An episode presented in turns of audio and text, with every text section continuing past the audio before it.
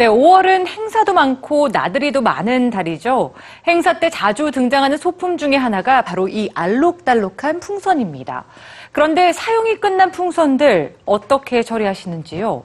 사람 손을 떠나 야생동물로 향하는 풍선의 위험한 여정을 오늘 뉴스지에서 전해드립니다.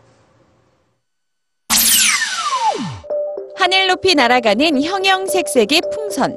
이 풍선들의 종착지는 어디일까요? 하늘로 날아간 풍선 중 13%는 터져서 크고 작은 조각으로 찢어지고 80%는 바람만 빠진 채로 날아다니다가 바다와 숲에 떨어집니다. 그리고 이들 야생동물의 죽음을 불러오기도 하죠. 바다 거북 같은 해양 동물들은 풍선을 해파리 같은 먹잇감으로 착각합니다. 풍선을 삼킨 야생 동물들은 결국 소화관이 막혀 죽음을 맞습니다. 천연 재료로 만들어진 풍선이라도 피할 수 없는 죽음입니다. 하늘을 나는 야생조류는 풍선에 달린 끈 때문에 죽습니다.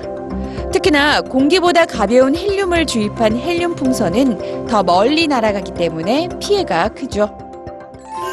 영국 해양보존협회는 야생동물의 보호를 위해 풍선 날리기를 금지하자는 캠페인을 벌여왔습니다.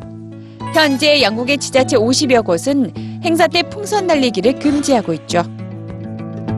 해외의 환경단체들은 풍선 없이도 의미 있는 행사를 치르는 방법을 제안하고 있는데요. 촛불로 행사의 의미를 새기거나 풍선 대신 비눗방울을 불면 더 즐거운 행사를 만들 수 있죠. 풍선에 실어 보내는 축하와 희망. 그러나 야생동물들에게 풍선은 희망 대신 죽음을 전합니다.